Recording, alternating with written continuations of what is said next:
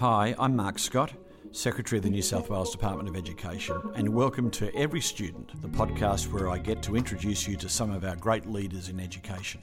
Today I'm in conversation with Professor Patrick McGorry, a former Australian of the Year, a psychiatrist known for his development of the early intervention services for mental disorders in young people, and for his role in reforming mental health services to better serve the needs of young people with mental ill health. He is Professor of Youth Mental Health at the University of Melbourne, Executive, Executive Director of Orygen, the National Centre uh, for Excellence in Youth Mental Health, and a founding director of the National Youth Mental Health Foundation, Headspace. Welcome to the Every Student podcast, Patrick. Thank you, Mark. Great to be here. Well, you know, what a challenging year it's turned out to be. And this year's thrown up a lot of challenges for young people and a total change to how we live our lives. What have you seen through the COVID 19 disruption so far, Pat, and how has it affected young people's mental health? Um, I, I, think, you know, as, as, as you and I know, um, young people are, it's their main health problem, uh, even under normal conditions. And the kind of things that we've seen with COVID 19, where you know, uh, contact with their peer group, which is uh, almost like the lifeblood for young people, as well as their parents, of course, and their families, but um, is, is, restricted. Um, if they are struggling, um, well, we have the social isolation uh, as well, and, and I suppose the loss of sources of pleasure and and uh, and uh, you know fulfillment in life too. And then there's the, anxiety, which probably hasn't affected young people as much, the anxiety about the virus, but, but um, anxiety about their futures, superimposed on their general anxiety about the state of the world with climate change and all these other issues that they're concerned about. So um, you know, and then the threats to their uh, education and and and uh, employment, which is, is really going to be a very realistic threat, you know, uh, with a recession on the on uh, on the horizon here. So so I think that bit of a perfect storm actually affecting young people, and it's coming out in the survey data that we're seeing as well. And at the same time, despite telehealth, their access to care is reduced.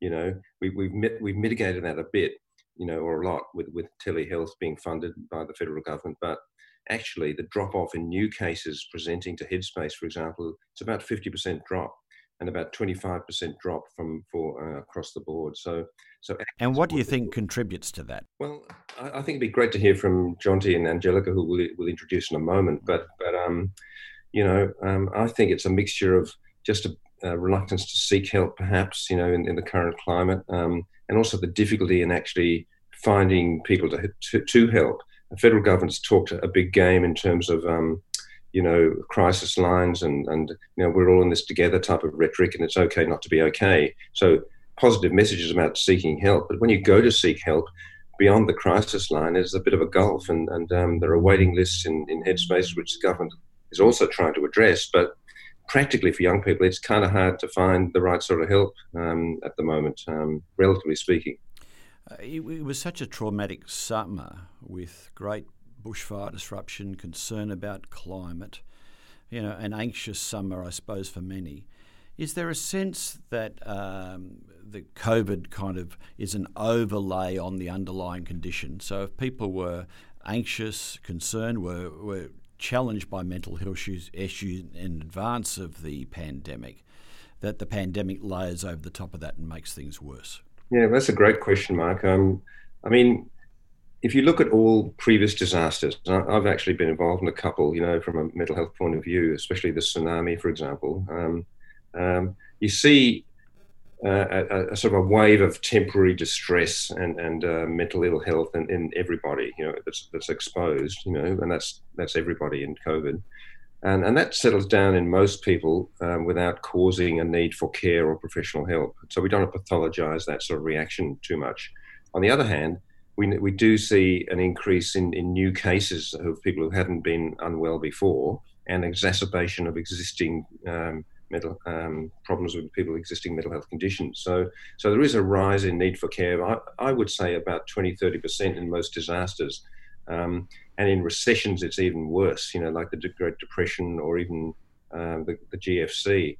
Um, we see rises in suicide and we see rises in, um, in, in mental ill health. So this is it's not hard to predict, and we've done modelling with uh, Sydney University and, and also our own people to predict a, a rise, probably about 20 30 percent in significant need for care So most people, you know, probably will get through it. They're resilient. Um, others, others, um, you know, really struggle. And the the circumstance of young people having to be at home for a period of time, and perhaps with their parents uh, suffering from anxiety or the stresses of life bearing down with parents, that that period of lockdown, what what are the risks and challenges for young people in that setting? Well, well, I've been doing telehealth during this period, and I've seen mixed reactions. Some some of the young people sort of find it actually it's been okay. They, have uh, had more time with their families, and and uh, they've found it easier to study without the distractions of the school environment. Other others have found it very painful to they miss their friends. They they can't wait to get to get back to school, and um, you know I think um, it's been it's you can't with young people I've learned it's it's not always one size fits all. It's um it's uh, and it'd be great to hear from the young people here today about that too.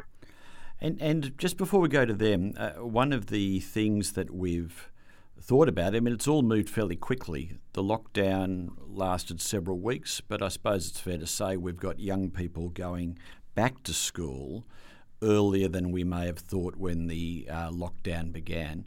What are the challenges that, that some young people might face on the return to school, ha- having emerged from home where they've been, in a sense, locked down for weeks and weeks? Yeah, um, I don't know. I, I, think that that's something that um, um, I haven't really um, had heard a lot from the young people I've been looking after personally. Um, so again, it'd be nice to hear what Angelica and Jonty think about that. Um, I guess you know it's, it's, it's a change, it's an adjustment, isn't it? So they had to adjust one way, they've got to adjust the other way back. Uh, um, it, it, it, I think things like bullying might have been a bit less. You know, uh, you, you would think. You know, when people are homeschooled or, or and when that's happening, although cyberbullying can continue, I suppose. But maybe some of the stresses were, were reduced and they'd be re-exposed, and that's one thing that occurs to me. But I think um, I think everyone's been a bit um, strung out, if I can use this highly technical term, by the whole experience. People might be a bit, uh, you know, um, exhausted and a bit uh, over it, you know, by now. And, and um, I don't know. It'd be great to hear. Well, it's young... well, it was interesting. I think one of the things we found in New South Wales, we had a deliberate strategy around a staged return to school so that we said, well, let's have everybody in for a day a week. And we did that for a couple of weeks. And okay, when yeah. we were questioned about it, you know, the answer was we, we felt that we needed to build confidence in the system again confidence for parents, confidence for teachers and the adult staff who worked at a school, but yeah. also confidence for the students that school was a safe place to be. We could get back to normal operational settings. We needed to build confidence over time. And I think we look back on that now and think that was quite a successful approach and, and we're glad we did it and recognise that this had all been uh, traumatic and disruptive, and we needed to kind of build mm. confidence in coming back into the system. Well, that makes a lot of sense, Mark, because even from a psychiatric point of view, there's a thing called graded exposure, which is a way of dealing with anxiety um, and, and, and phobias and, and, and uh, I suppose so, so, so, you, you basically you don't you don't throw people in the deep end. You you gradually you know expose them to a to a stress or and give them time to adjust and build their their confidence exactly as you've said. So that was a very wise thing to do, I think. So Pat, at Orygen, you've you've had a um, long career in working and addressing mental health issues with young people. And, and part of what you do is engage young people to advise and support the research you're doing. Can you talk a little bit about that and introduce Angelica and Jonty to us? Yeah, sure. Um, well, look, um, I've been working in, early intervention for young young people my whole career, really, since the you know, mid 80s, really, gradually evolving in about over the last 20 years into, into developing new systems of care with with support, particularly of the federal government on that on that front, and that's where Headspace came from. Um, but um, what we learned, you know, over the last 20 years is that we we absolutely can't do this um, without the fundamental and, and central input of young people, both in the clinical care sense, developing new systems of holistic care, and also in the research sense, because Orygen is a research institute as well as a you know a provider and developer of clinical services. And, you know, I, have got to say it's been an absolute joy and a revelation over the last 15, 20 years to, to have cohorts of young people like Jonty and Angelica helping us, advising us, guiding us in how, how to make a service or a research project actually work. So it, it's fit for purpose. Um, it's, it's focusing on the right issues and the culture of, of both the clinical care and the research feels right. You just got to walk into one of these services where young people have had a voice and you feel comfortable, you feel welcomed, you feel you know at ease. You know that's the name of a Dutch copy of Headspace. It's called At Ease. You know, so so I think you know you can't really put it into words, but I just want to say we're so grateful um, to to a whole series of young people over over that period. It's also a feature of all the Headspace centres around the country, and so you know I think um, we've been very very fortunate to do, have this in a you know the, the kind of politically correct term is co-design, but mm. but it really is. You know, our new facility at Orygen, which is like state of the art. We we privileged to be been in third world type facilities, but finally we got a nice facility, and it was co-designed with 168 young people, and won art- architectural and cultural awards, and and and that's all down to the partnership that we have had. So so it's a great pleasure today to introduce uh, Jonty and Angelica, uh, who are um, you know, young people that are playing those sort of roles. So, well, welcome to them, and uh, thanks for coming along, Angelica and Jonty. I mean, the people who listen to this podcast are fundamentally educators, um, teachers, and those who work in the Department of Education and research centres around the country, also parents as well.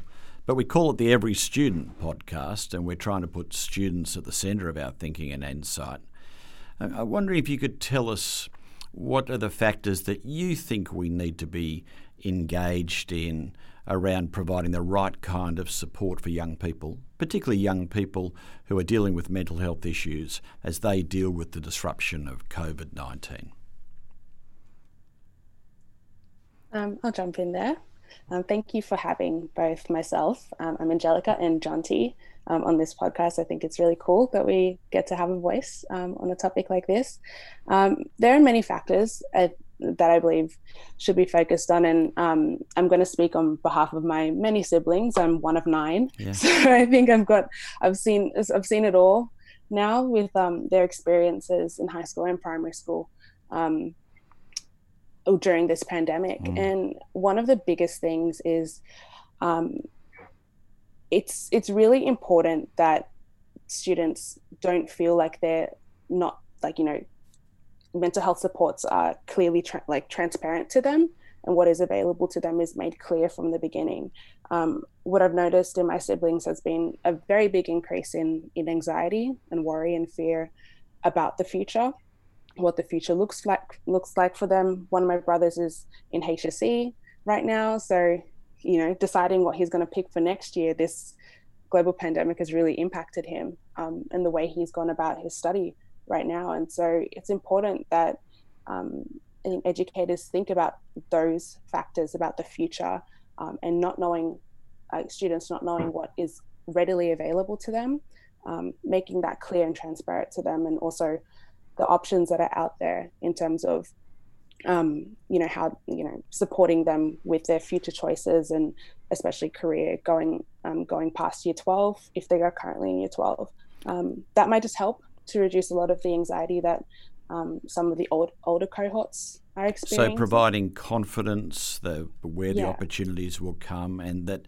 in a sense universities and employers are going to be trying to look after young people and putting making sure there's awareness of the range of options that exist during the disruption yeah, definitely. Um, and I think on top of that, it's you you brought up um, before the you know the impact of stress, um, the stress life of parents um, and other people in the in the household. Um, although some some students may have not been directly impacted in terms of their mental health, I know that their parents or their carers may have, and that has a flow-on effect. And I've mm. definitely seen that in myself, let alone you know my my own siblings, how they've been feeling, having to cope with extra demands at home, um, and in terms of caring for caring for each other, other roles, just supporting um, my parents as well. So that just adds extra stress and worry, um, and just a loss in their ability to concentrate to um, on school. So uh, those type of things is really important to think about. Um, but then I wanted to mention also um, there's a lot of student like I, I have one sibling who's in an inclusive education school um, and that has been a very different um, I've looked at things very differently um, because of how his school appro- has approached it. And he has an intellectual disability. Um, and how this pandemic has affected him is that he's had a deep loss in connection um, to his teachers, to friends that are really, really important to him and his development. And I can see, although he can't communicate um, this, like how he's fully feeling in terms of mental health, you can see it in terms of his behavior. So he's feeling more anxious, he's feeling much more worried, on edge, a little irritable um, when it comes to specific things. And um, that change from suddenly, suddenly stopping school to then um, going back, he didn't go back, he didn't go back immediately. Um, like my siblings did in the stage in the staged model, um, he went back when there was the full return. Um, just that switch, that transition is really difficult mm. for a lot of um, these students that go to these schools as well and have these feelings um, that affect their mental health. So it's really important to think about how transition affects students mm. that goes to these schools too. Thanks, Angelica. I mean, they're great insights. I was wondering, Jonty, around. I mean, Angelica was talking about the challenge, say, of HSC student thinking about what lies immediately ahead for them. Um, do, do you think young people have been overwhelmed by the the broader context of, of what's happening, not just their own work and their own studies. But look, this is a pandemic sweeping the world. It comes on top of climate change. We have all these protests that have been erupting in recent times about entrenched racism in our community and the way authority has acted in the face of that racism. I mean, it's an age of anxiety and reasons for anxiety would appear to be apparent for all members of the community. What about that, you know, being a young person in the context of of concerns rampaging all around us? I think young people are in a position where you can look forward to the future.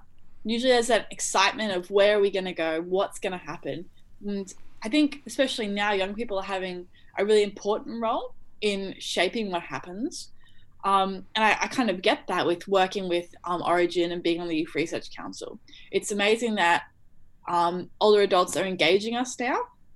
But I think just everything adding up the climate emergency, coronavirus, the bushfires, now the Black Lives Matter movement it can be quite overwhelming. And for a young person, it can be hard to see where to start when there's so many layers to what's going on in the world. And just looking forward, instead of that excitement, there's now trepidation. Um, yeah, and especially for people in primary school or younger. Like, usually, you know, the world seems like an exciting place, but I think now it's weighing on people a lot more. And that, of course, negatively impacts their mental health. So, Pat, what advice should we be giving to teachers and parents in helping young people who who might just feel overwhelmed wherever they look. And that's been their experience of the last year and it just all seems to be getting worse in some respects. How do we help young people just um, be be secure and confident in the moment? Yeah I, I think um, just listening to what Jonty was just saying um, you know I think having honest conversations is really important, not patronizing young people. You know, I think the tendency to sort of, you know, patronize young people from our age group and our parent uh, or their parents maybe not really understand, but listen, listen to what they're saying, but probably maintain a pretty hopeful attitude for the future. I think just picking up on what Jonty just said, you know, hope is, a, is an incredibly therapeutic, you know, commodity. I, I, found, you know, that's one of the things I found when I first got into psychiatry. There was there was wasn't much hope there. You know, when people developed a mental illness or, or so hope is a is a life saving commodity actually. You know, so but it can't be just blind hope. It's got to be you know something that's sort of dealing with the issues that that that, uh, that you and Jonty both raised, and that there are there is a realistic issue here, isn't there, with all these things that have come up like racism and and um, climate change and so on, and and the, even the pandemic is a, it's a threat. So so life is tough, you know, at the moment. So being honest, being prepared to face it, but you know, knowing that that people have got through these periods in the past, and uh, you know, um, it's a bit of a roller coaster life, even individually and certainly collectively, it can be like that. So I suppose parents can take take that approach and try to be strong and hopeful and and and uh, the parents would be struggling as well. You know, um, I, I, we probably can see that too, can't mm. we? And we definitely they're drinking more. That's for sure. Yeah. One of the things we uh, we were talking about the staged return, and, and one of the reasons we wanted every student to be in school at least one day a week was so that teachers could eyeball them, could could see them. We know that that connection between teachers and students at schools is so important. Yeah, uh, if there's a lot of uh, reason for concern in society, what should teachers and parents uh, really be looking out for with young people? If in fact they are concerned that the young person is really struggling with an anxiety in a significant way, what would your research and experience show are, are signs that parents should be alert for or teachers should be alert for? Yeah, um, that's a great, and that was a question that was very relevant even before COVID, actually. To have and, and teachers, you know, I've got to say, um, I've got a colleague who's done research on uh, with teachers in rural and regional uh, Victoria, and found that teachers are kind of, you know, very worried about um, the mental health of, of, of, the students. And I just thought it was very touching in the pandemic. Lots of teachers were saying how much they miss the mm. students. So they really, they really care about them, and they, mm. they've got a bond with them, and and they know when uh, quite often when a student is is struggling and.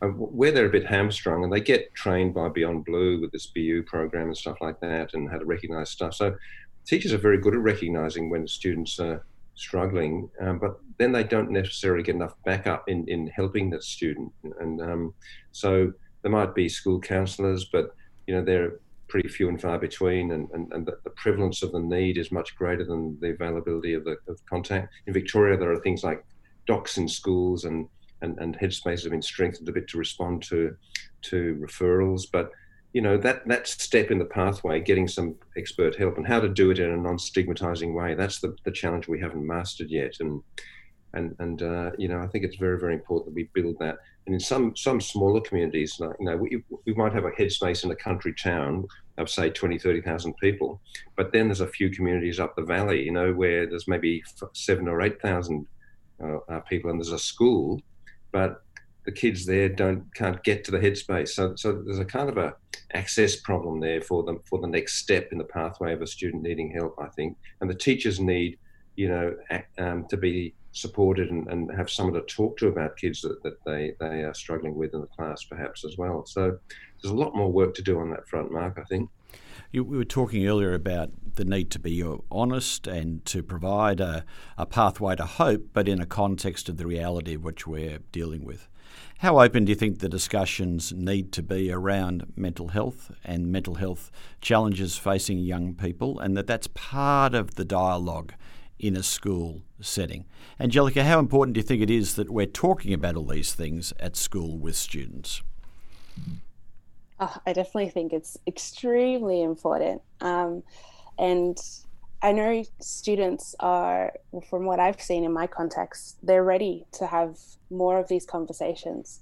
Um, and I know the teachers are too. Like just following on what Pat said, teachers are doing such an amazing job right now, um, trying to connect back to students um, the way that they had connections before, and um, capitalizing on the fact that you know all of us collectively in schools want to see a hope for a future, and so let's talk about it. Um, given everything that's going on. I know right now my my siblings are already having conversations about how racism has impacted um, them in the school setting on top of the pandemic and on top of the bushfires and on top of the climate um, you know change like situation that was going on. And um, they're having that more openly with their teachers now. And i've seen a change in their confidence about where to go forward. I definitely think we have a good chance now as a society um, to really have uh, more of an open conversation, whether it's on an individual level or with students in year groups, um, uh, like only or as a whole.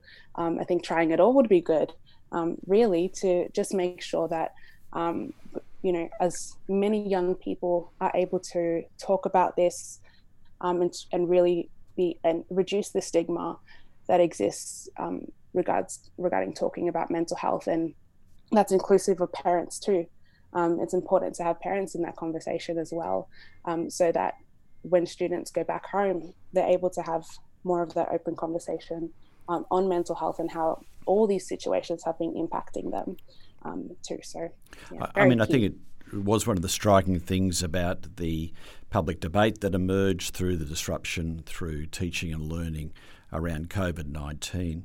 Yes, there was concern about you know students' progress in literacy and numeracy and preparation towards the HSC, but just as relevant, I think, and central to the conversation was the well-being discussion and the sense that um, attending school and the connections made at school were a pivotal part of the well-being of young people. And as Pat said, teachers missed the kids, but the kids missed each other and miss the school and miss the teachers and that missed that yeah. important part of supporting infrastructure that perhaps we've underplayed in the past.